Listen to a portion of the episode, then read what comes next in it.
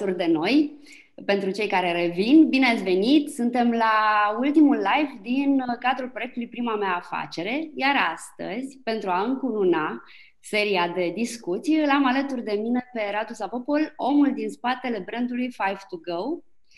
Uh, nu cred că are nevoie de prezentare, dar uh, bună dimineața, Radu, bine ai venit!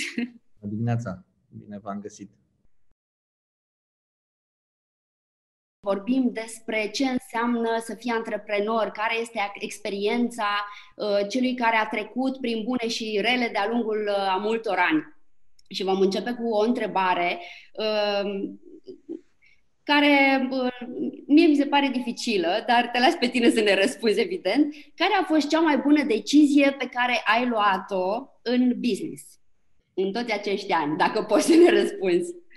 Da, la mine antreprenoriatul se întinde așa pe o perioadă mai lungă. În Horeca, de exemplu, fac, sunt de 2000, din anii 2000 m-am apucat de Horeca efectiv și am avut prima mea, prima mea afacere în, în zona de Horeca. Stai că mi-am luat o cafea. Mulțumesc. Așa și deci a fost uh, o perioadă destul de lungă, 20 de ani cu bune, cu rele.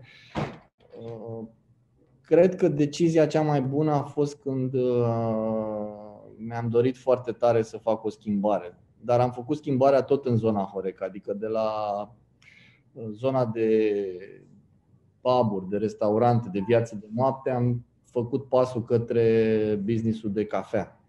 Uh, cred că aia a fost decizia cea mai bună și care a schimbat uh, toată evoluția mea în domeniul ăsta.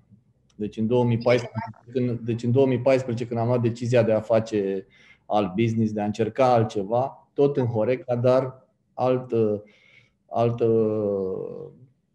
alt concept, cu totul și cu totul alt concept. Acolo a fost. M-am simțit foarte confortabil în, în businessul de cafea. Cu toate că vindeam cafea de 14 ani zi de zi în locațiile mele, dar în momentul când a fost focus pe acest business, am simțit că pot să fac mai mult. Ok.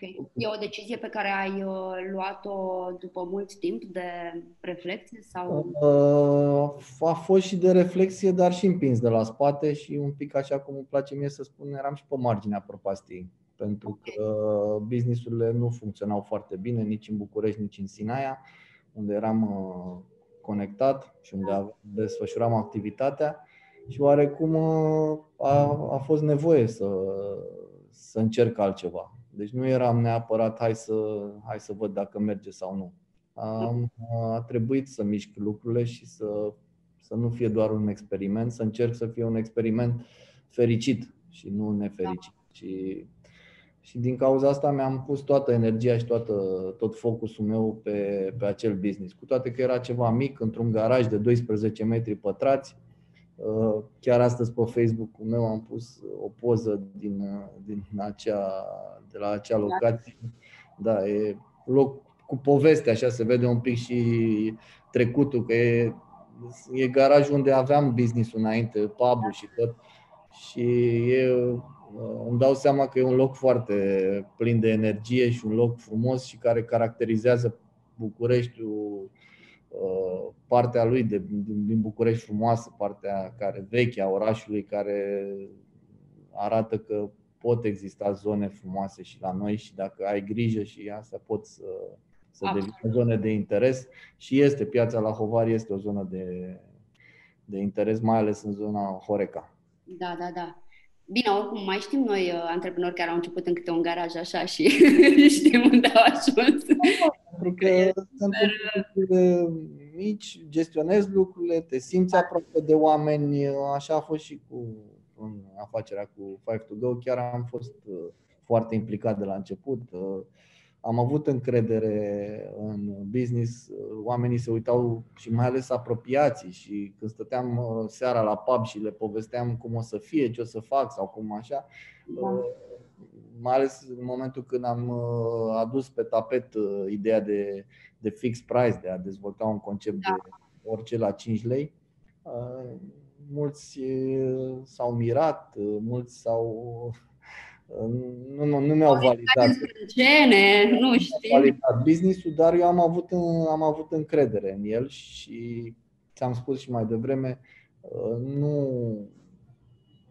oarecum era o, o, o gură de oxigen pe care aveam, de care aveam nevoie. Da.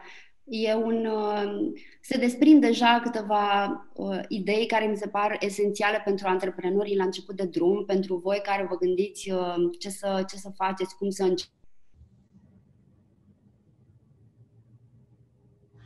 Și te rog să mă corectezi dacă greșesc. Mi se pare că uh, e o mișcare pe care ai făcut-o uh, pentru a te adapta la uh, o re- realitate în mișcare care nu mai, nu-ți mai oferea stabilitate pe undeva.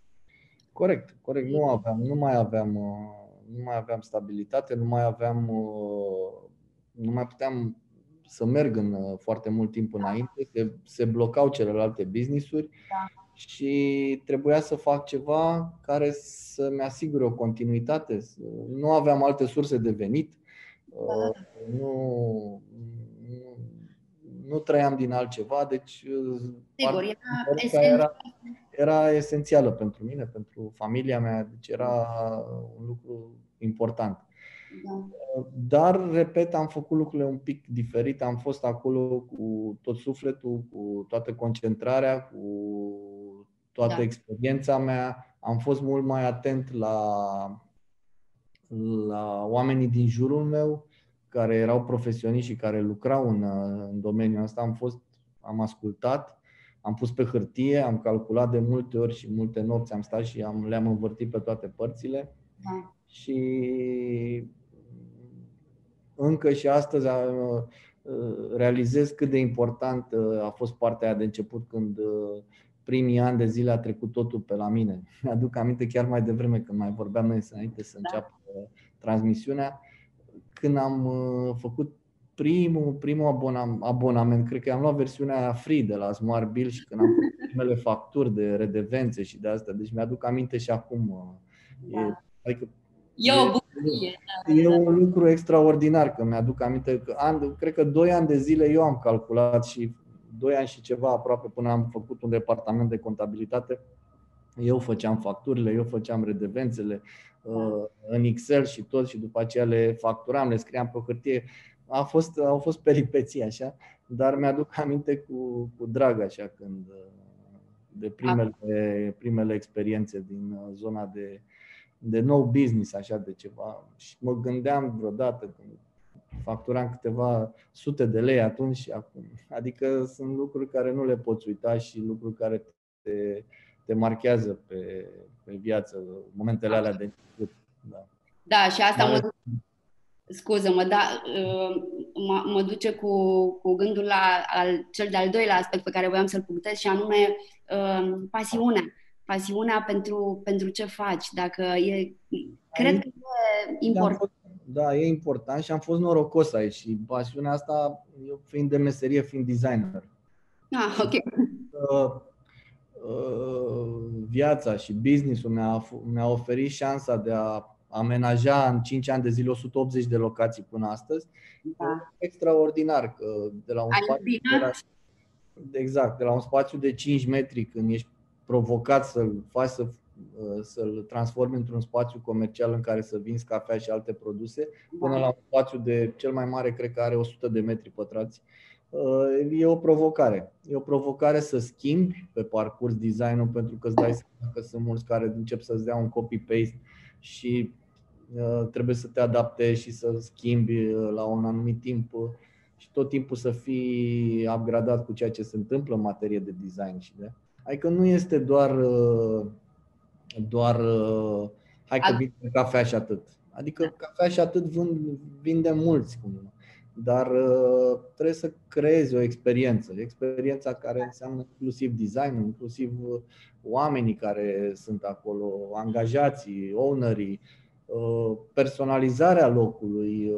creativitatea în materie de comunicare. Adică sunt multe lucruri care contează în cei, într-un spațiu, indiferent că sunt care 5, contribuie la că sunt 5 metri sau lui, da. metri a, a contat foarte mult creativitatea. Deci, uh-huh. un aspect foarte important. Exact. Și al treilea aspect pe care îl desprind din uh, uh, primul tău răspuns este acest uh, factor diferențiator. Uh, ai venit cu un preț unic pe piață. Este ceva de care e un lucru din care cred că putem să învățăm toți ce anume ne diferențiază de ceilalți. Pentru că, așa cum spui, toată lumea vinde cafea sau poate să vândă, dar trebuie să vii cu o idee. A fost, a fost uh, 2 ani și jumătate, am vândut orice produs la 5 lei, nimeni nu avea încredere în acest concept că va rezista. Dar cu cât am crescut, cu atâta ne-am dat seama că uh, poate să fie cât mai viabil. Da. Și eram întrebat în primii 2 ani, 2 ani și ceva de la conferințe, dar ce veți face? Dar cum veți face? Că era normal să trească să ieși din 5 lei, pentru că... La un moment dat, sigur că da. Nu aveai cum. Și uh, nu știam. Adică era o întrebare care m-a frământat uh, mult timp. Uh-huh. Dar uh, am reușit, am, am studiat ce au făcut și alte companii când au pornit tot într-un fix price și cum au ieșit și am făcut un pic lucrurile diferit, adică am, făcut, am mers pe ideea de multiplu de 5. Okay. Dar cu a venit la pachet și cu niște limitări, pentru că nu, nu listăm sau nu am listat produse care poate ne-ar fi plăcut să le avem, pentru că erai un pic limitat în, în datorită prețului, datorită da. grădirilor pe care le ai în concept. Dar acum, cu cât a trecut timpul, am reușit să creăm cât mai multe produse private label, marcă proprie și atunci este mult mai ușor să, să dezvoltăm. Și în toamna asta o să, o să vedeți, o să ieșim cu un produs și mai uh, care sare și de 10 lei în zona de cafea, care o să fie o chestie destul de interesantă și dă dovadă că putem să avansăm. Sănătate! Da, mersi! Acum da. să vedem. Da. Um, Dar, uh, da, asta spuneai că trebuie să fii creativ, trebuie să fii prezent în business da. și, într-adevăr, trebuie să. Că asta a făcut și diferența între noi și alții, că au apărut concepte și mai sunt și acum. Dar sunt mulți care se mulțumesc doar a, doar a copia. Atât. Nu ai. Clientul deja uh, realizează momentul când cineva face o copie, cineva. Ok, sunt oameni care probabil acceptă și acele, acele copii, cum sunt și la haine și peste tot, în toate, da. în toate domeniile. Dar sunt mulți care preferă originalul, preferă uh, experiența și asta încercăm, asta încercăm să facem. Și pentru discuția de mai devreme că oamenii care sunt la început de drum și asta, trebuie să ia partea, să pornească de undeva. Clar că e foarte greu să inovezi acum, e foarte greu să o iei de la zero, să creezi ceva unic. Se întâmplă și Doamne ajută să da, da. Fiecare dintre noi să avem cât mai multe idei de genul ăsta și să uh, inventăm apa caldă, cum se spune. Da, da, da, da exact. Uh, e foarte greu. Dar atunci, pornind de la o bază, că și, și eu nu am fost uh, inovatorul acestui concept. Uh, se practică și în America, și în Europa, și în alte țări. Dar am încercat, să, după ce l-am pornit, să-l uh, finisez, să-l fac altfel. De la design, de la produse, de la pahare, de la uh, atmosferă, de la. Adică am, am reu- m-am adaptat pe spații mici.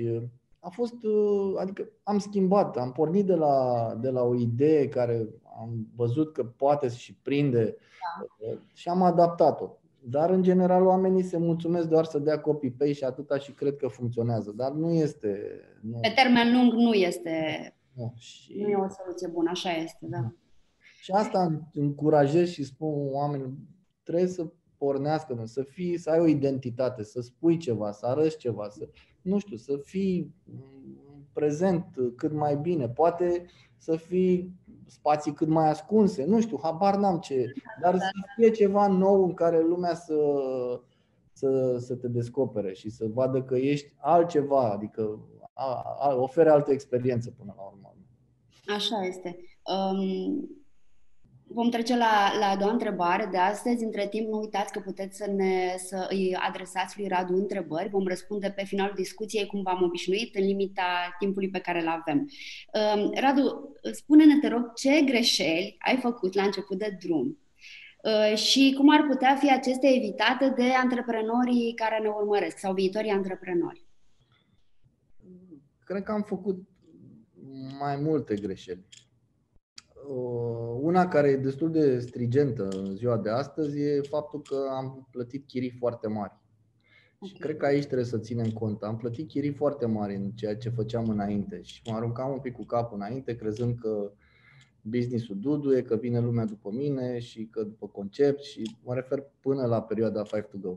Da, da, Când da. am început 5 uh, to go, am zis nu mai fac așa. Uh, știam ce înseamnă și din criza din 2009-2010 ce înseamnă să stai pe chirii mari și să mm, dai din colț în colț și să nu mai intre lumea și să scadă foarte drastic vânzările. Uh, și atunci am zis nu, hai să fac altfel, să fac lucrurile chiar dacă sunt spații bune, să nu plătesc chiriile care se cer. Și am mers un pic uh, în,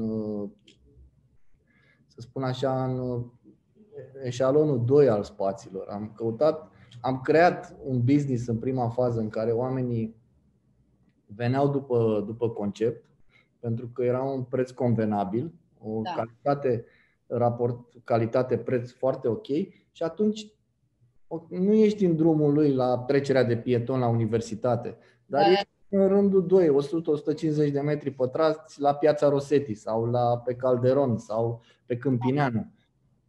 Și atunci omul se deplasează pentru o calitate preț corectă se deplasează 150, 200, 200 maxim undeva la 250-300 de metri, omul îți vine. După aceea se întrerupe, nu mai e proximitate, adică deja trebuie să pui următorul magazin. Da. Și vedeți și voi că nu numai noi am făcut treaba asta, și retail-ul face treaba asta și pune magazin lângă magazin și în intersecție. Da. Uh, și s-au făcut și studii. În America, Starbucks a pus într-o intersecție Uh, avea, a avut primul și a pus în fiecare colț al intersecției cât un Starbucks. Și la primul i-a scăzut vânzările cu 15%, după ce a deschis încă trei magazine. Deci, da, da, da. este proximitate. Deci nu e, și am dovedit și noi, avem spa, șase spații în piața romană. Merg, funcționează toate, adică nu este uh, am descoperit la fel. Nu da. am fost atent, am citit și am văzut că cu toate că era presiune, nu că sunt prea multe, nu, cu cât se deschid, cu atâta omul se obișnuiește, cu atâta omul devine mai atras de, de concept. Și greșeala asta a fost una din greșeli. Altă, altă greșeală a fost uh, că nu am fost atent tot timpul la schimbări. Deci nu am fost atât de conectat. Uh, credeam că businessul funcționează forever. Deci nu este așa. Că merge singur. Uh, uh, lucrurile se schimbă, adică nu e doar uh, gata, funcționează și 10 ani de acum încolo. Nu, da. se schimbă foarte repede. Vine concurența lângă tine, îți migrează și clientul fidel pleacă să vadă ce se întâmplă, să vadă ce se întâmplă la vecinul, cum este. Dacă vecinul nu oferă servicii și astea, normal se întoarce și spășit și vorbit și da. lucrurile merg mai bine mai departe, dar ai valuri și valuri. Deci asta este iarăși un... Trebuie să fii conștient că lucrurile se schimbă și evoluăm destul, da. destul, de, destul de, de repede. Ochii mari la context, da. Da. Ce am mai... O greșeală poate aici nu știu cum să, poate e specifică domeniului nostru eram în Sinaia și businessul duduia, uh, unde aveam uh, cârciuma, pub Și am zis, bă, dar de ce să nu mai fac eu una lângă, la 15-20 de metri, ok, nu fac un pub, fac un club de noapte. Da. Am făcut la 30 de metri de mine, am închiriat un spațiu, mi-a fost frică să nu vină altcineva să facă concurență și am zis, las că iau tot eu. Am plătit o chirie la fel de foarte mare și am zis, hai că fac altceva, totuși aici dansa lumea pe mese, acolo hai să facem o, ceva mai elegant. Da. Și am pornit, a, a fost momentul în care n-am știut cum să mă splituiesc. Pentru că era plin și acolo, în partea cealaltă unde era locul nou nu funcționa foarte bine. Uh, Aveai tendința să mergi probabil în partea asta să rezolvi. Exact. exact. Și atunci a fost unul din momentele în care nu am știut uh, uh, ce să fac și am trei ani de zile am stat într-un contract pe un spațiu în care am plătit uh, niște aproape 100 și ceva de mii de euro chirii în care nu a funcționat datorită faptului că mi-a fost frică de concurență.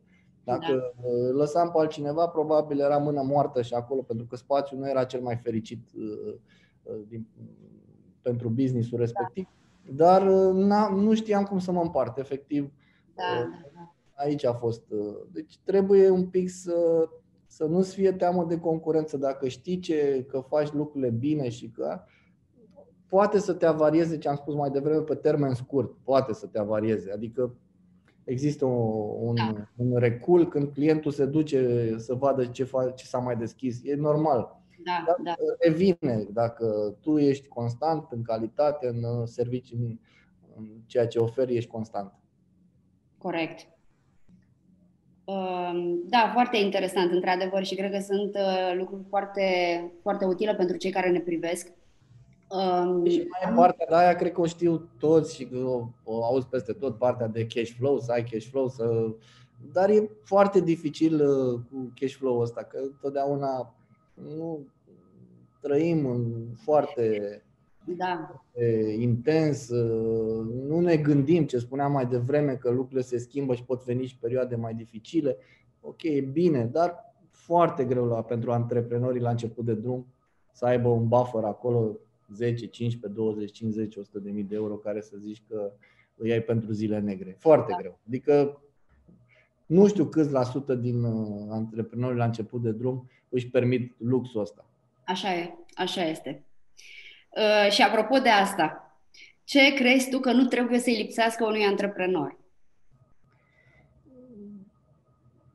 Cred că am trecut așa prin. Cred că creativitatea da.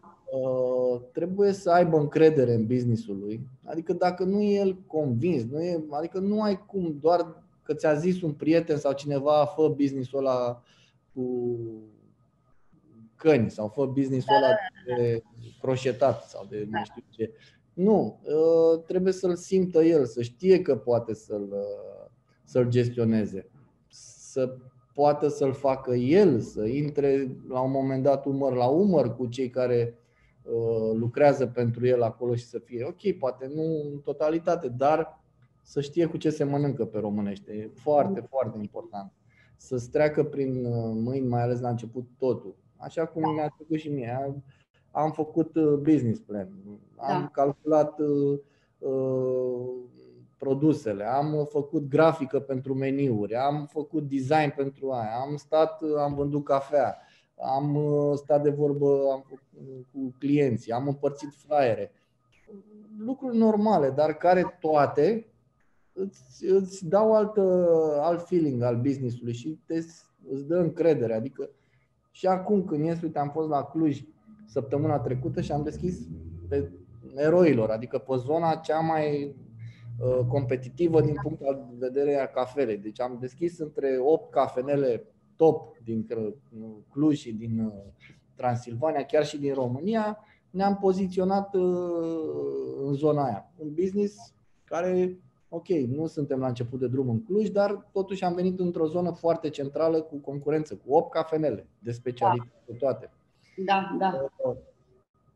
Am, am avut un feeling perfect. M-am trezit, m-am dus, am împărțit flyere, am stat de vorbă cu oamenii și am simțit că lucrurile pot să meargă acolo. Și drept dovadă, după două zile după ce am plecat eu acolo, am primit zilnic uh, mesaje și de la francizatul nostru de acolo, de la da. Dragoș, și mi-au, adică a crescut de la zi la zi. Adică am simțit că se poate și nu trebuie să-ți fie teamă să te duci și să, chiar dacă te duci într-o zonă cu concurență foarte mare. Deci da. trebuie să, să-ți fie frică, asta e important.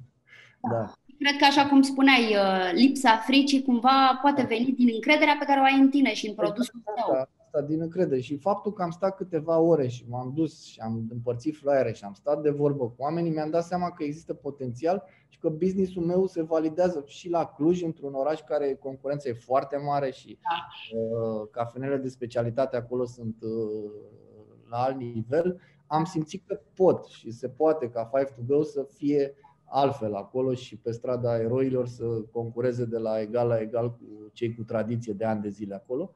Și asta am simțit. Și am transmis la discuția finală, înainte să plec spre București seara, am stat de vorbă cu Dragoș și am spus, bă, uite, așa, așa, așa, avem potențial, facem, am simțit. Adică nu este doar o aparență. Că... Deci, efectiv. Și drept dovadă, inclusiv și aseară, cifrele de duminică au fost uh, foarte, foarte prima, Sunt primele cafenele la Cluj? E prima oară când...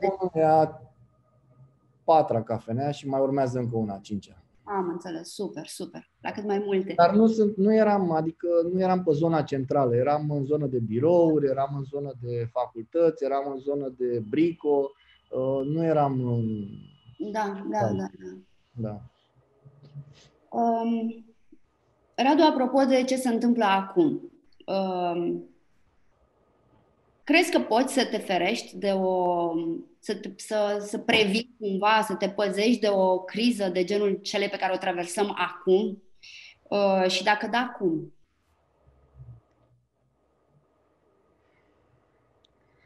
Eu mai e greu. E greu. Am, da. am, am fost printre cei care, să spun așa, datorită faptul că nu mi-am schimbat domeniul de activitate, am prins și perioade mai dificile. Am da. prins și 2008-2009, am prins uh, la Sinaia gripa aviară și porcină cu tot așa, luat cu isoleta, izolat hotelul, izolat uh, locația mea. Uh, adică am... Mai trecut prin... La nivelul ăsta nu. Ne sunau oamenii, nu mai veneau pe trotuarul unde eram noi, domne, că ce s-a întâmplat, nu știu ce. Am trecut câteva da. luni bune prin așa ceva da, acolo să spun că da, am, ne-au izolat, ne-au dus la Ploiești două săptămâni, ne-au dat uh, Teraflu, Bioflu, nu știu ce s-a lansat atunci. Ne-au pus pe un uh, medicament din ăsta două săptămâni și am stat izolați acasă. Adică știam un pic uh, partea asta, dar nu, nu te pregătește nimeni pentru așa ceva ce am făcut acum, ce s-a întâmplat acum. Da. Dar da, experiențele astea, da, e bine, dacă n-ai trecut prin ele, să asculți de la oamenii care au trecut uh, și să iei uh, lucrurile care ți le auzi, să citești. Uh, da. că sunt multe cazuri reale și trebuie să te protejezi, mai ales dacă tu nu ai trecut prin așa ceva. E, e dificil. A fost dificil și după colectiv, după momentul colectiv. În Horeca iarăși a fost un moment foarte dur. Uh, renunțatul la fumat la interior, uh, uh, normele ISU și toate celelalte, care, uite, de dovadă atunci au, au existat câteva luni și acum au dispărut. Adică la momentul ăsta sunt locații din care noi am plecat în octombrie când s-a întâmplat în octombrie 2015 noi am plecat din ele și astăzi funcționează alte cafenele acolo, adică fără să se fi fără să te fi consolidat, fără absolut nimica și multe restaurante care au plecat peste noapte și nu sunt lucruri normale, dar asta, asta e, din păcate, partea urâtă a țării unde trăim și lucrurile da. nu se balansează la fel pentru, pentru toată lumea. Dar ne adaptăm și mergem mai departe, cu toate că nu e normal. Nu e normal ca un restaurant care a închis în 24 de ore a predat cheile, astăzi să funcționeze alt restaurant acolo. Sau cafenele. Sau... Nu, nu da. este o concurență corectă. Exact. Dar nu trebuie, și asta e un lucru foarte important, iarăși, și țin minte din anumite discuții, nu trebuie să te concentrezi pe lucrurile negative și pe astea, că ce face concurența, că uite a venit acolo, că nu știu ce. Lucruri încearcă să fii creativ, să-ți vezi partea pozitivă a lucrurilor. Că dacă te vei concentra pe toate, găsești birocrație în România e peste tot. Dacă o să încerci să te lupți tu cu birocrația, nu o să faci nimic. Adică da. ți găsești toate mijloacele, toate resursele și tot nu o scoți la capăt. Noi am externalizat toată partea asta, există o companie care se ocupă pentru noi, plătim mai mult și cu asta basta. Dar da. nu ne interesează. E treaba lor să se ocupe de așa ceva. Să autorizeze, să facă, să meargă, să controle. Nu am vrut. Nu am vrut, pentru că te încarci negativ. De câteva ore am intrat în joaca asta, în ăștia 5 ani. Știam foarte bine joaca de la Sinaia ce înseamnă controle și asta. Nu am vrut, pur și simplu. Adică nu, nu ai cum. E, e normal, ei sunt puși acolo să controleze, să fie tot în regulă. Ok, tu ești pus să fii creativ, să-ți duci business-ul mai departe, să respecti regulile. Da. Asta. Dar dacă trebuie să existe cineva care se ocupe să facă toată treaba asta de intermediere între antreprenori și autorități. E ideal pentru o dezvoltare rapidă. De asta există contabil, de asta există jurist, de asta există avocat, de asta există da, specialiștii în diverse domenii. Da, de asta. Uite, da, pentru că... am apelat să fac facturile la Smart Bill și nu le-am făcut de yeah. mult. Uh, oamenii, oamenii au tendința de a uita sau de a omite faptul că putem alege ce, pe ce ne concentrăm, ce vrem să vedem. Că dacă așa este, dacă vrem să vedem numai relele, numai uh, mm. nedreptățile, numai piedicele, te vom vedea, dar e contraproductiv. Negativ și nu mai te... Deci spun sincer că am avut câteva derapaje și am intrat în joaca asta. Da, da, da. Am stricat uh, și ziua, și săptămâna, și tot, și nu, nu, prefer să nu. Trebuie să rezolvăm, totul se rezolvă în ușor, mm. ușor, mai te înțeleg și oamenii, pentru că suntem într-o perioadă în care chiar autoritățile, din anumite puncte de vedere, au dat semne că sunt uh, mai aproape de antreprenori, au explicat, au mai trimis uh, cum să procedăm, cum să facem, adică n-au mai fost atât de agresivi. Da, da, așa. În locurile unde trebuiau să fie agresiv, nu au fost agresivi, adică. Exact. Da. Exact. Um, uh, legat de acest subiect al uh, crizei și al unui context uh, um, mai puțin favorabil, uh, m-ar interesa să-mi spui cum crezi tu, din uh, punctul tău de vedere, cu, prin experiența ta, că va arăta industria Horeca în următoarea perioadă. Pentru că, iată, este într-adevăr grav afectată. Sunt, de exemplu, după perioada 2008, 2009, da. 2010, înainte de criza de atunci, era undeva 35, 30, între 35 și 37 de mii de locații Horeca.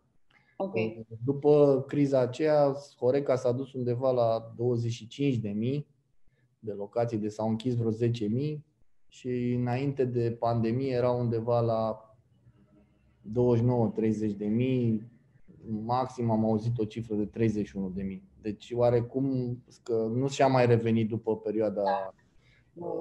după criza anterioară. Acum lucrurile sunt mult mai dure, pentru că a intervenit și criza aceasta sanitară, da. care nu e doar că nu mai lumea a pus frână la bani și nu mai cheltuie, uh, nu doar nu se mai deplasează la munte sau la mare, uh, a intervenit și panica și lucrurile sunt dificile. Eu care am lucrat în industria de, am, deci am făcut Horeca și am lucrat mult în viața de noapte și da. uh, am avut sute de oameni umăr la umăr în pe weekenduri și pe distracție și pe asta, nu mi se pare că zona asta va dispărea. Sau o perioadă, 2-3 ani de acum încolo, 4 ani, n-am să mai văd umăr lângă umăr, cum vedeam festivaluri sau cum vedeam uh, pe la pub, te duceai și toată lumea la bar și era umăr lângă umăr și toată lumea se pupa și toată lumea bea fiecare da. paharul altuia. Uh, nu cred că o să mai fie. Deci cred că un segment o să dispară, din păcate.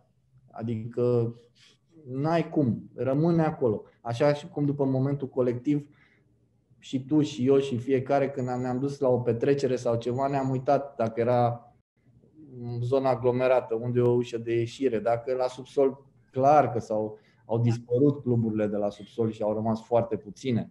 Uh, deci e clar că am rămas cu o fobie. Te uiți, bă, parcă nu mai hai să stau mai la intrare, hai să stau mai nu știu unde. Pe mine m-a șocat foarte tare atunci post-colectiv că nu mi-am dat seama că eu nu mă gândisem înainte la asta. Intram, mă distram, mă simțeam bine, niciodată nu unde ies. Gândește-te că eu, care distram sute de oameni umăr la umăr și îmi dădeam seama că dacă se întâmpla ceva, nu aveam cum uh, să gestionez lucrurile, cu toate da, că da. decât eram în niște spații destul de mari, cu mai multe ieșiri, dar îmi dădeam seama că panica aia nu avea cum să rezolve momentul exact. ce s-ar fi întâmplat. Da. Deci cred că un anumit segment uh, din zona Horeca va dispărea o perioadă. Probabil vara va fi mult mai lejer pentru că plajele și astea o să ne permită totuși da. să ne dar perioada de iarnă mm, va fi foarte, foarte, foarte dură. Dificilă, da. Businessurile care făceau, erau 12 luni din 12 luni, nu știu câți ori să reziste, pentru că nu mai ai cum, nu, nu, nu poți. Adică oricâți bani ai face vara, nu ai cum să reziști șase luni de iarnă. Sigur că da.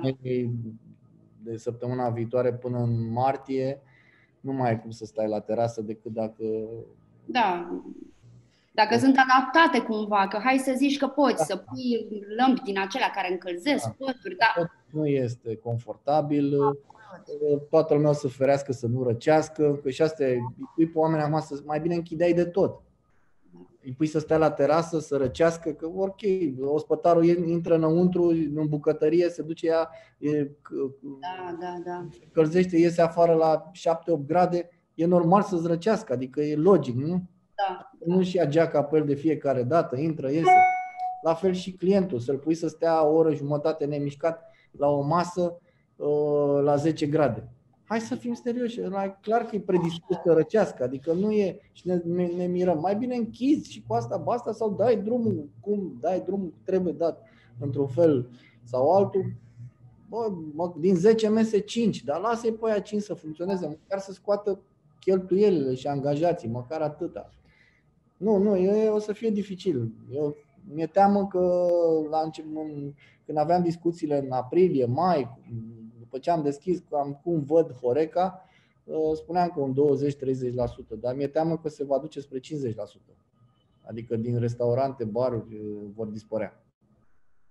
Adică probabil o să apară altele imediat după, că așa se întâmplă. Dar da, cei care da, sunt acum sunt, sunt mulți și în zona asta a noastră erau foarte mulți care oricum trăiau pe credit furnizor, uh, da. În momentul ăsta clar că se rupe definitiv, adică nu ai cum și nu funcționau nici înainte, adică cred că un procent de 30% trăiau după o lună pe alta. Da, într-adevăr, ne așteaptă cu siguranță în continuare vremuri grele. Și drept dovadă, noi fiind pe stradă, închiriem spații permanent, apar de la săptămână la săptămână spații, de la săptămână la săptămână din ce în ce mai, din ce, în ce mai multe spații la închiriat. Și mari și mici, și mari și mici. Încă proprietarii nu înțeleg fenomenul și țin chiriile sus, da. dar uh, va urma probabil o perioadă de se închid foarte multe. Și nu numai, și în cartiere, cu toate că cartierele la ora asta încă mai sunt locurile în care oamenii se mișcă, trăiesc.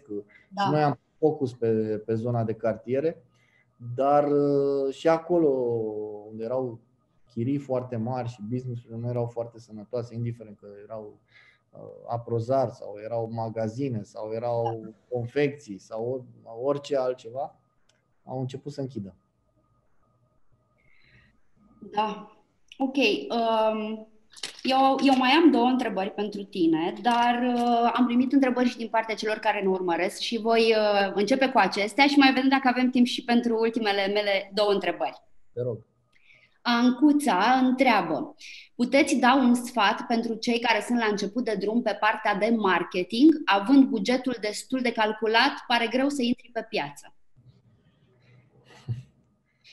Uh, nu da. vreau să. Deci, uite, am, noi când am pornit, nici n-a existat buget. Eu și Lucian am făcut tot marketingul și îl facem și astăzi. Da. Dar am cheltuit, adică sincer, în primii doi ani de zile, dacă am cheltuit, cred că 1000 de euro, tot ce înseamnă Five to Go în 2 uh, da. ani de zile la început. Deci nu am cheltuit. Ce am făcut niște sponsorizări, mi-aduc aminte și acum, pe Facebook când puneam content, adică când uh, comunicam diverse lucruri, atunci oarecum sponsorizam. N-am cumpărat niciodată like-uri, n-am, dar am, am făcut lucrurile un pic diferit. Am fost foarte prezenți acolo, conectați. Am răspuns la toate mesajele pe Instagram. Da. Am răspuns la toate mesajele pe Facebook. Uh, uh, am fost deschiși am, uh, și cred că asta, dacă poți să o iei ca marketing, am comunicat încă de la început business-ul și ce cifre facem și ce credeam că vom face. Am fost foarte transparenți și cu presa de specialitate Uh, dar și în interviuri. Când am mai fost la ok, după un an, nu, chiar după primele luni așa am avut, fiind un business inovativ, să spunem așa, primul în zona de fixed price în Horeca, am avut așa trecere un pic și au auzit diverse publicații de presă, au scris despre noi sau au mai fost la o emisiune de... V-a oferit puțină expunere la început. Da. Mm-hmm. Dar am fost foarte transparent încă de la început. Am okay. așa, așa, așa. Nu mi-a fost rușine să spun da. că am când am, am povestit cum am vândut prima franciză, cum a venit cineva, cum nu am comunicat, am fost o, o încercare. Da. Uh, când am spus în 2016 că vom face un milion de euro cifră de afaceri pe grup, uh, adică nu ne-a fost teamă să spunem uh, ce vom face. E o strategie și asta de marketing. Dar am, am păstrat foarte curat toată comunicarea. N-am, și faptul că și astăzi cât sunt pe Facebook, la noi sunt 60.000 de oameni, sunt oameni care rezonează cu business-ul. Nu sunt pur și simplu niște coreeni aduși uh, pe platformă la noi pe Facebook sau pe Instagram. Adică sunt efectiv oameni care rezonează. Și în momentul, uite, când am avut o campanie acum cu cafeaua la Ibric, am ales din cei pe Instagram, nu mai știu că sunt, sunt cred că în jur de 18.000, ceva de genul, Uh, am ales 150 de oameni, nu influencer, nu oameni normali care mi-au plăcut nouă de-a lungul timpului și le-am trimis uh, niște pachete cu cafea ibric, cu cănuță, cu ibricul efectiv uh, și le-am, au rămas foarte surprins să primească de la un brand românesc 150 de oameni care nu au nicio treabă cu influencer, cu alea, dar care au un content frumos, o pagină frumoasă zilnic, au 2, 3, 4 mii de oameni pe, pe paginile lor și am, i-am abordat. Adică nu vrei să știi cât de impact, cât de impact a fost uh, uh cele 150 de pachete trimise la niște oameni normali, niște oameni care rezonează, care chiar sunt ambasadorii noștri, decât să dau 5.000 de euro să posteze cineva o poză cu cafeaua și mâine Uh, de la Five to Go și mâine își bea cafeaua în altă parte, persoana da. respectivă. Da. Pe care e transferul de credibilitate? Zero. Exact. Adică, pentru ce să aruncăm cu banii? Când oamenii ăștia, ei sunt clienții finali, ei sunt oamenii care zi de zi vin la noi, sunt cei care ar trebui să avem grijă de ei și să, să luăm feedback de la ei. Da, corect. Da. corect. Deci am făcut lucrurile normal, am fost foarte conectați, nu avem uh, Uh, am luat primul om de PR așa angajat, l-am luat din o clientă care eu o, am descoperit-o în piața la Hovari, la locația de acolo, era studentă la cibernetică, Mădălina. Da. Și pe Mădălina am angajat-o prima oară part-time la vara lui 2017, cred. Parcă, sau cam da, da, da, da. 2017. Și am angajat-o pentru că mi-a plăcut tocmai că pozele ei de la, care le, de la locația din uh, la Hovari mi-au transmis ceva, mesajele și am zis, bă, vrei să vii să lucrezi pentru noi? Și a venit. A rămas 2 ani și ceva. Acum lucrează la Măchen. Adică un om descoperit, i-am schimbat viața, pentru că ea era studentă la cibernetică. Da, da, da, Acum da. lucrează în publicitate la Mechena, adică da.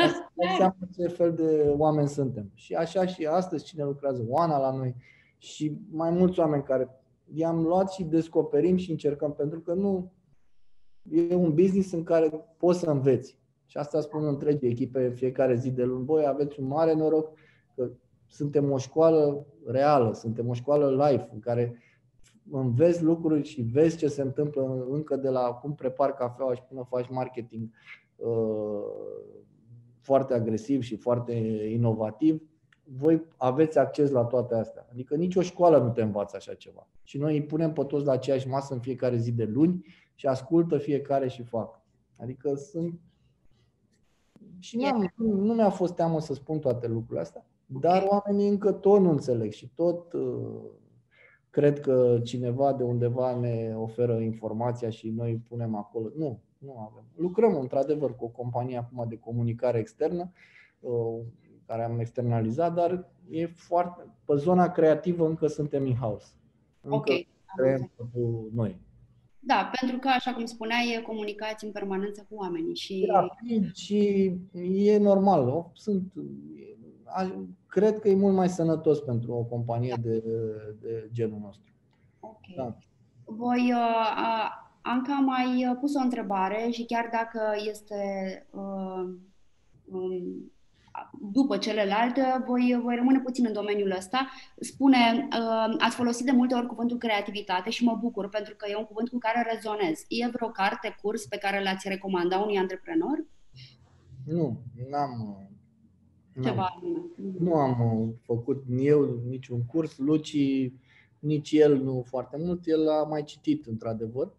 Dar am, am am fost foarte conectat la, din puținii bani care am avut, am făcut abonamente la reviste internaționale din domeniu, am participat la congrese și expo- târguri și expoziții și am văzut ce se întâmplă în industria noastră. Uh, am urmărit diver, diverse trenduri și tot timpul îi provoc și uh, toată echipa încercăm să găsim produse inovative, poate nu neapărat, ca, poate un pic ca și denumire, ca și un pic să fie, să încercăm să facem altfel, că până la urmă un smoothie e un smoothie, dar dacă îi pui un nume mai funny sau mai catchy, e ok. Drept dovadă că poveste. Tu dacă mult știu, când am făcut trecerea de la, când am ieșit din produse de, din 5 lei, noi campania a fost uh, bigger is better. Deci asta a fost campania din care noi am ieșit din 5 și ne-am dus în 10 cu paharele la 10 lei, cu Mr. Big. Adică uh, am interpretat pe acele pahare o secvență așa care era foarte cool și este și acum din Sex and the City cu Mr. Big. Și, da, da. da. Și așa am reușit uh, și a rămas Bigger is better. Da. Și am reușit să ieșim din. Pentru că era foarte dificil să comunici omul să înțeleagă că de mâine poate să-și permită și o cafea la 10 lei, dar de ce te abazi de la conceptul de 5 și nu știu ce. Dar era un, uh, un feedback care îl luasem de la ei și își doreau o cafea mai mare la un preț mai mare, că era normal că n-aveai cum să-i dai cafea care o vinzi cu, cu 10 lei să o dai tot cu 5 lei, că e dublu, e dublu șat de cafea, e dublu, e dublu lapte și paharul mai mare. Adică nu, e, omul e, atâta timp cât ești corect cu el și explici și înțelege că nu este japcă, exact. îți respectă filozofia. Sigur că da. Uh, ok, mulțumesc. Mai departe avem o întrebare de la Elena Iordache Stoica. Elena a fost uh, invitata mea săptămâna trecută uh, pe partea de marketing și întreabă este o schimbare de mentalitate care te-a ajutat în a evolua, a ajunge la următorul nivel în antreprenoriat? Dacă da, care este aceea? Faptul că în 2015, când am început, mi-am dat seama că nu mai pot să fac eu chiar tot, tot, tot singur. Adică știam, trecusem prin toate și am zis hai să... Așa a apărut Lucian în echipă. Da. Generația tânără, creativ, destul de dinamic și l-am adus lângă mine. Și așa am făcut o echipă, lucram de mult cu el, știam de la sine, a lucrat pentru mine și a da. fost prima mișcare în care am făcut lucrurile diferite decât făceam înainte la pub sau în altă parte. Mm-hmm. Am încercat să aduc oameni care să aducă plus valoare, plus valoare businessului, dar care să rezoneze cu mine. Mm-hmm. Adică să, și asta, asta fac și astăzi. Dacă un om poate e foarte bun, dar dacă eu nu am chimie cu el, nu pot să lucrez. Nu am cum. Îmi pare rău, Petre. Prefer cineva care să muncesc o lună, două, trei, să învețe, să înțeleagă din filozofia businessului, dar să avem chimie cu el. E foarte important uh, treaba asta. Cred că aici a fost unul din. Uh, am, am schimbat. Uh, am, am ascultat de oameni și cu experiență în domeniu. Și unul din mentorii mei care l-am descoperit pe parcursul celor 5 ani e un Marian Alecu, care e cel care a dus uh, în România McDonald's și care acum este parte din grupul City Grill. Oameni cu experiență, la fel și Dragoș Petrescu, care ne-am cunoscut la Cârciumă la mine în Sinaia. Și da. am păstrat o relație cu el și sunt da. oameni care uh, în momentul când eu creșteam de la an la an, țin minte că mă vedeam cu Dragoș, venea la, la Sinaia de fiată, își făcea ziua acolo și mă întreba, da, câte locații mai am? 10, 20? Bă, ia uitați-l pe ăsta care, ia uite, am mai făcut 10 locații, am mai făcut 5. Și îți dai seama, un om de genul lui care te laudă cu încă 10 inch contează foarte mult și contă, uh, schimbul ăla de informații, jumătatea aia de oră așa când stai la povești și uh, contează foarte mult. Absolut, da. De asta spun, am făcut lucruri. Țin minte și acum am avut în 2017, parcă am avut prima întâlnire cu Mariana Lecu, așa, tet a tet. Țin minte că am plecat din mașină, am plecat de la, de la el și după ce am stat de vorbă și mi-am notat totul, am stat o jumătate de oră în mașină și mi-am notat tot ce era proaspăt în mintea mea. Și da. niște pași care în mare parte am respectat și care foarte mult a contat uh, a contat mult că mi-am lăsat loc de bună ziua și când eram cârciumar și stăteam zi de zi, weekend de weekend în spatele barului, mi-am făcut relații foarte apropiate și uh, prietenii de lungă durată și n-a fost doar uh, de aparență, doar de weekend, hai să bem da, ceva da, și da, da, da. Adică a, a contat. Uh, și e, e un lucru, e un aspect într-adevăr important pentru că oamenii simt când nu ești sincer. Da, te simt și... Exact. Și, adică să nu creadă nimeni că, adică cu Dragoș sau cu Marian sau cu alți oameni care i-am întâlnit, i-am întâlnit în cârciumă, adică pur și simplu da. nu m-a luat cineva de mână și m-a dus, uite, el trebuie să facă aia și nu știu da. ce. Adică da. pur și simplu o relație normală. De, da, Sim. într-adevăr, dacă și în filmele americane și toată lumea, în general, și oamenii de afaceri au câte o cârciumă, așa, în general, cârciumile și restaurantele și astea uh, te aduc mai aproape de anumiți oameni care e mult mai greu să ajungi la ei, dar ei pot să vină la tine și să-i cunoști în casa ta. Da. da. da. E o filozofie. Da. Da, ok. Uh, Remus te întreabă. Da. În ce domeniu crezi că ar fi oportun să investim ca nouă afacere? Nu știu, eu am investit tot în uh, oarecum în zona Horeca. Anul trecut am preluat un business uh, Cereal Crunch în zona de copii, de cereale pentru copii. Am investit, uh, am luat, mi-a plăcut foarte mult businessul, l-am simțit, l-am uitat în cifre și am, am investit în el. Uh-huh. L-am preluat de la o locație, astăzi sunt trei și mai urmează să fie trei deschise până la sfârșitul anului. Tot un, și sistem de franciză, dar în general management propriu. Deci am investit tot în zona Horeca, dar de nișă. Adică dacă observi, nu, nu mai face nimeni ceea ce facem noi în zona de serial crunch. Uh, ce am mai investit de curând, am investit în, un brand care la fel îmi place foarte mult, foarte mult și îl urmăream, uh, Fica 18, dacă știți. E un brand de croasante, e singurul gen, e un dar croasante diferite, cum e zona de clere la French Revolution, noi facem uh, croasante, fica 18. Da. Și la fel, un uh, tip foarte mișto, Arman, care a făcut școala la Barcelona de patiseri, fost ITist și mi-a mhm. plăcut povestea, mi-a plăcut el, uh, mi-au plăcut produsele și acum îl dezvoltăm, îl pregătim și de lansare. Am, lucrăm cu 15 cafenele de specialitate din, din București, ducem croasante zilnic livrăm, dar la fel este un business de, de nișă. Îmi place să investesc în produse în care simt că au ceva de spus. Adică okay. sunt, sunt mai altfel. Și, dar nu le văd doar, adică când am investit în Serial sau în Fica, văd creând niște branduri foarte puternice și pe urmă duse mai departe. Cum am făcut și cu Five to Go. Acum da. Five to Go o să găsim și la Mega Image, și la Carrefour, și la uh, Kaufland și peste tot. Sunt branduri care au devenit love brand. Uh, o să punem cafeaua la Ibrix, o găsești și la Mega, uh, sucurile sau apele cu vitamine da. sau diverse lucruri care Așa și în cazul ăsta, adică văd un cereal crunch brand de cereale care să poți să-l găsești și pe rafturi la retail.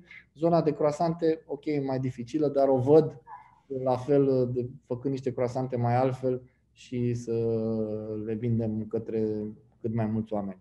Deci, ceva altfel. Îmi place să creez branduri, să le fac love brand și pe urmă să le duc mai departe în, okay. cu acces cât mai mare de la consumator.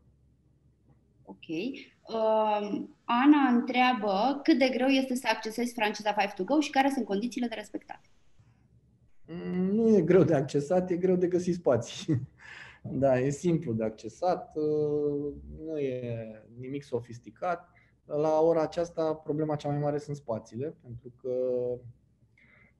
aici apar, da. apar problemele pentru că ne dorim ca oamenii care accesează franciza să le găsim spații în zona lor de confort. Pentru că dacă stai în drumul taberei și nu îți găsim un spațiu în Pantelimon, nu ai cum să, să te duci în Pantelimon zi de zi, da, da, da. ai București în două ca să te ocupi de business. Asta sau... odată și să bănuiesc să nu canibalizeze o cafenea existentă, un Five to Go care există. Da, că... devine o problemă la ora asta din ce în ce mai stringentă, dar încă, încă e loc.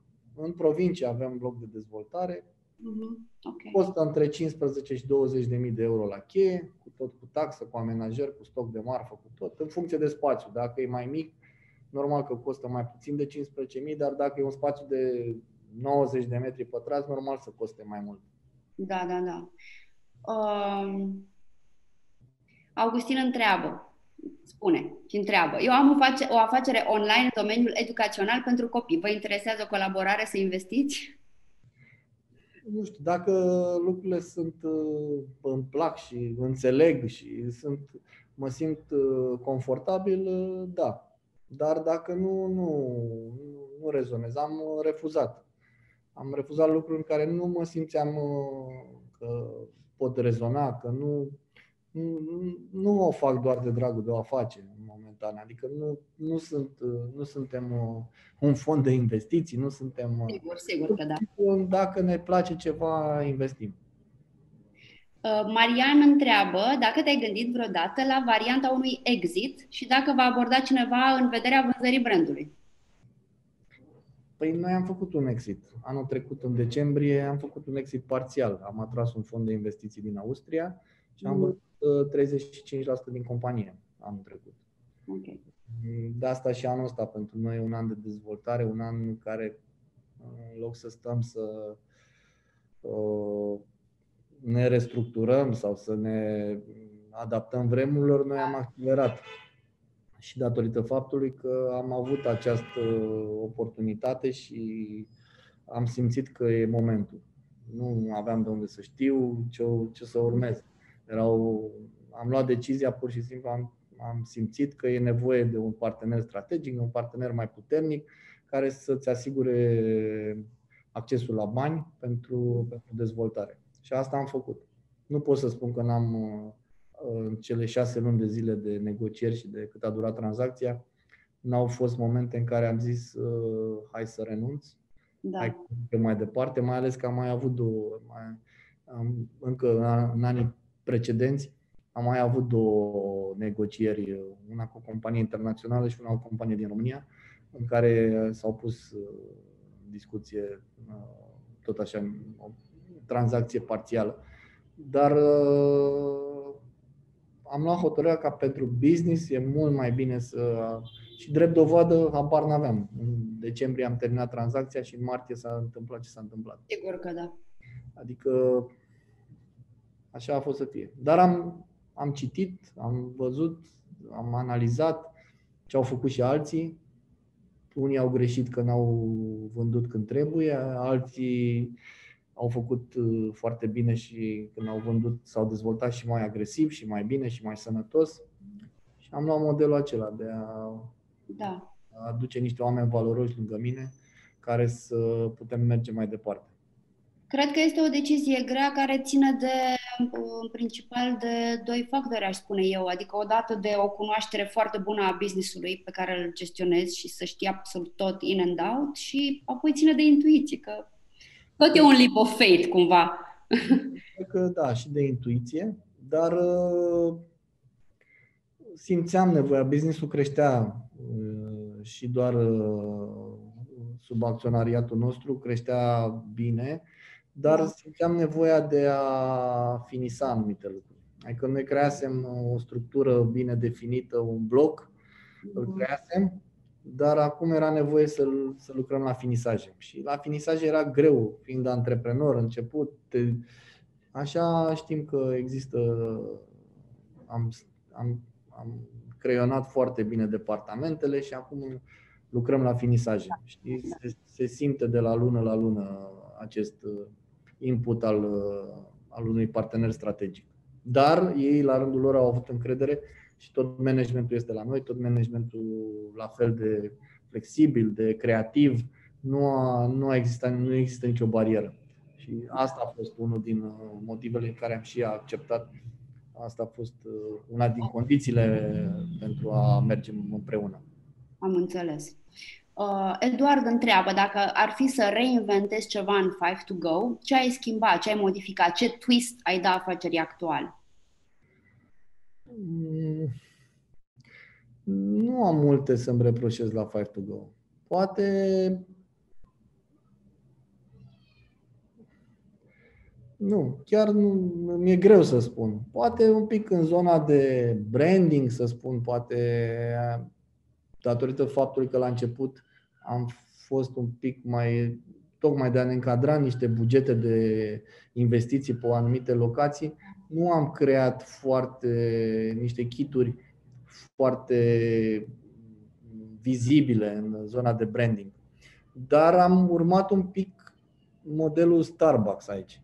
La modul că, dacă vedeți, ei sunt foarte discreți în, ase, în, com- în comparație cu alte companii care branduiesc agresiv, cu galben, cu roșu, da, da, da. cu albastru, cu tot. Am, da. am preferat să merg uh, pe o linie discretă, mai ales că am și respectat așa uh, zonele în care ne-am dus. N-am fost foarte agresivi în, dacă eram într-o zonă istorică sau ceva. Da. Și am, uh, am mers pe, pe finețea asta în branding. Poate nu este cea mai uh, bună abordare, dar aici poate ar fi trebuit să fac un pic mai altfel, să fiu un pic mai agresiv. Poate uh, faptul că nu mi-am făcut firma, propria firmă de distribuție, de urmează de la anul să o avem, de la 1 ianuarie urmează să avem propria firmă de distribuție internă. Aici poate am, am greșit un pic, trebuia să o fac când aveam 70-80 de locații, nu la 180. Da. Uh, Cred că sunt uh, câteva aspecte așa, dar nu foarte multe. Adică cred că s-au întâmplat lucrurile destul de, de, de natural. Da. Uh, mai luăm o întrebare. Da. Deja am uh, Bianca, Bianca te întreabă ce părere aveți despre o cafenea în portbagaj, un expresor în portbagajul mașinii și mers la companiile din Iași pentru a oferi cafeluța? Mm, există așa ceva, se numește carul cu cafea sau ceva de genul. Există niște smarturi sau existau, nu mai știu dacă da, există, da, da, da. existau genul ăsta. Din punct de vedere al legislației e foarte dificil. Pentru că nu ai în România legislația aceasta volantă așa e foarte ambiguă și nu prea ai cum să, să faci așa ceva.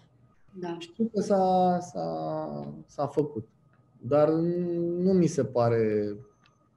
E, din punctul meu de vedere, din punct de vedere igienico-sanitar, nu e foarte safe. Pentru că ai nevoie să speli piciul, ai nevoie să, da. să curezi tot timpul, Bucureștiul nu este cel mai curat oraș, praf, mizerie, se pune pe pahare, se pune pe capace. Sunt multe lucruri care nu sunt tocmai ok. Adică la prima vedere așa e frumos, da, ok, te duci în Austria și găsești într-un parc un, o motocicletă un, uh, care vinde, da, vinde. Da, da. Vorbim de Austria, de Viena și despre, despre altceva.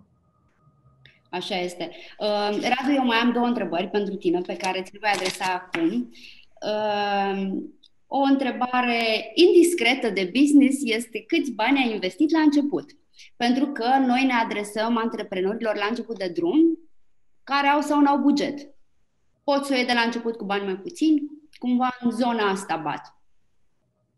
N-am investit foarte mult, adică așa cum am spus la începutul discuției, eram pe marginea prăpastei. Adică, la modul că aveam în spate o cârciumă la care nu funcționa. Adică foarte greu. Primii bani am scos de acolo, adică ce mai făceam la pub, băgam la Five to Go, aici la cafenea. Și în amenajer, că am început amenajerele, țin minte, în vară, în august, și le-am terminat în decembrie. Nu, adică foarte, cu toate că erau 12 metri. Da, am făcut ușor, ușor, ușor, ușor, cât un pic, câte aia. Când mai aveam bani, mai aduceam echipa de la Sinaia să mai renoveze, aveam doi oameni acolo. Adică foarte, nu... Deci nu au fost foarte mulți bani. Așa adunați, cred că undeva până în 10.000 de euro s-a investit, dar cred că mult mai, cred că mai puțin, sincer. Da, da, da, ok. Deci se poate. Se poate când uh, mai ai, normal, n-am apelat la bancă, n-am apelat, uh, am scos bani din alte afaceri, dar care nici ele nu funcționau foarte bine. Da, da, da. Nu erau pe roze să producă și Adică clar că a fost un pic un risc, că am scos și puțin aia bani de acolo și i-am băgat într-o parte în care puteam să nu funcționez și să, să, pierd, să pierd tot. Se poate și așa, se poate. Dar trebuie să ai și un pic de noroc și eu cred că și în orice afacere trebuie să fii și un pic norocos. Sigur. Să te urci fiecare trend care ți apare, dar să fii și un pic norocos. Sigur, așa este. Și pe final, întrebarea uh, ultimă ar fi ce sfaturi le-ai da celor care ne privesc? Dacă mai ai ceva de adăugat pe lângă ce am, uh, ce am discutat uh, astăzi. Cred că nu sunt eu cel mai avizat să dau sfaturi, dar sunt convins că în perioadele astea de criză apar multe oportunități. Deci 100% să fie atenți la ce se întâmplă în jurul lor, pentru că apar noi oportunități de business. Deci sunt convins că unele se vor închide, altele se vor deschide. E un ciclu normal și după un război și după o perioadă dificilă, totdeauna apar, se închid, se deschid, se închid, se deschid. Apar noi direcții. Lucrurile se schimbă acum foarte rapid. Foarte, foarte rapid. Și trebuie să, să, să fii atent la, la, la, ce se, la ce se întâmplă. În zona în Horeca, uite știu ce se întâmplă cu delivery, toată lumea investește în zona aia, toată lumea. Uh, e normal. E... Da. Dar uh, trebuie să aibă încredere. Nu mai e o perioadă în care banii se fac peste noapte, adică asta trebuie să înțeleagă că vin și noi, adică vin foarte mult la cumpăra franciză și când îi întreb cam uh, la ce venituri, spunându-le că investesc 15-20 de mii, cam la ce venituri, ce profit, profit se așteaptă, nu venituri, la ce profit, uh, îi auzi că vor profit 4.000, uh, 5.000 de euro dintr-o investiție de 15.000 de euro. Păi dacă eram așa, era mai ceva ca loteria română. Eram... Da, da, da, adică da. să investești 15.000 să scoți 4-5.000 pe lună, vă dați da. seama, cred că eram de mult, era coadă la noi până la universitate. Exact, exact. Adică nu e, oamenii încă sunt... Ce... Da, trebuie să avem așteptări realiste. Realiste, adică când te gândești că pleci acasă cu 1000-1500 de euro, sunt niște bani buni care pe măsura investiției, că dacă investești 150.000, 200.000 de euro, normal că te aștepți să pleci mai mult, 2000, 3000, 5000 de euro, normal. Și munca, și investiția, și resursele sunt altele. Dar trebuie să te gândești, totul se corelează, nu mai e... Și la fel, nu poți să te aștepți, a investit și gata. Noi suntem unul din cazurile fericite așa. Cred că în proporție de 60-70% din locațiile deschise reușim să fim pe break-even încă din prima, din, din prima lună. Okay. Asta e un lucru foarte. E foarte posibil, da. da. Dar nu există și n-ai cum, adică trebuie să aștepți 3 luni, 6 luni, un an de zile să înceapă. Trebuie să ai resurse, trebuie să te gândești bine. Dar da. văd tot că oamenii încep să fie să perceapă banii altfel și să pună mult mai mare valoare pe, pe ce venituri au și să gândească de mai multe ori. E, dar sunt, uh, e o perioadă bună pentru a porni business-uri, dar la fel, nu copy-paste-uri. Trebuie lucruri să pornești de la ceva și să încerci să dezvolți, să fii altfel decât uh, concurența. Să creezi o experiență, să spui o poveste. Să... Adică sunt anul ăsta, dacă ne uităm așa, poate în domeniul meu, au apărut business-uri foarte mișto, care au făcut uh, bani buni în perioada asta de pandemie. Adică, uh, drept dovadă, uite, cei care uh, centru vechi a murit, și sunt, a înflorit calea victoriei. Da. Afaceri pe calea victoriei care nu-ți vine, îți vine să crezi, adică care merg, creează vibe, e inedit. Adică nici nu mă refer aici numai a apărut un business cu pita, cu un concept ăsta în care din Israel, cu înghețată e mare trend, cu bere artizanală, cu diverse, diverse concepte care au făcut înghețată să vindea de ani de zile, de zeci de ani, dar uite, au făcut lucrurile un pic diferit. Da, da. Uh, alții au investit în uh, propriul brand și au adus berăria pe calea victoriei. Alții, uh, uite, businessul tipul DJ-ul optic, care a venit cu șuri. Au mai încercat nu știu câte business-uri să vândă șuri, dar el a făcut lucrul altfel și el și soția lui. Multe și multe, astea așa ce-mi vin, ce vin în cap acum. Da, da, da, da. Cu Așa pizza, e. uite, cu pizza, sunt vis-a-vis de mine, sunt cei de la Bono e Bravi. La fel, Sorin cu soția lui. Deci au avut un curaj extraordinar și stă lumea și acum mai coadă la pizzerie la ei. Și au da. făcut altfel. Pizza la felie vând încă nu știu câți în București. Dar faptul că ei sunt acolo și vând și spirit, da? sunt multe și poți să continui mult și bine cu exemple da, da, da. care într-o perioadă grea au făcut altfel lucrurile. Și mie mi-a fost dificil să vin de la Sinaia să fac ceva în București de impact. Așa și lor, să facă pizza în centrul Bucureștiului să stea lumea la coadă, să vinzi înghețată să stea lumea la coadă. Da. Oare de ce? Trebuie să spui întrebarea. De ce? Du-te acasă și stai și vezi ce au făcut oamenii. Ok, au și investit. 100 de mii, 200 de mii, 50 de mii, 10 mii, dar au făcut... Are altceva în spate. Da. da. Asta, au venit cu un concept, au venit cu un brand, au venit un brand care nu necunoscut, dar are o poveste. Exact. Da. Și nouă ne plac poveștile tuturor. Și noi, uite, am creat un brand uh, Lucky Cats, e un uh, brandul nostru premium pentru zona de cafea de specialitate, de sucuri, de da. cold brew, de... E un brand creat de la povestea celor două pisici care le avem la birou. E un brand creat în pandemie. Da, e un brand care l-am creat stând aici singur în perioada de pandemie, venind la birou și renovând birou, eram doar eu cu pisicile. Și așa s-a creionat uh, Lucky Cats. Și e un brand care l-am dezvoltat, crește. E frumos, da. Și e greu când ai un brand ca Five to Go care ai consacrat, e, e poziționat, să mai vii cu ceva. Și da. am, ne-am dus în zona de cafea de specialitate, ne-am dus în altă zonă cu Lucky Cats, care crește de la zi la zi, facem locații, deschidem parteneriate.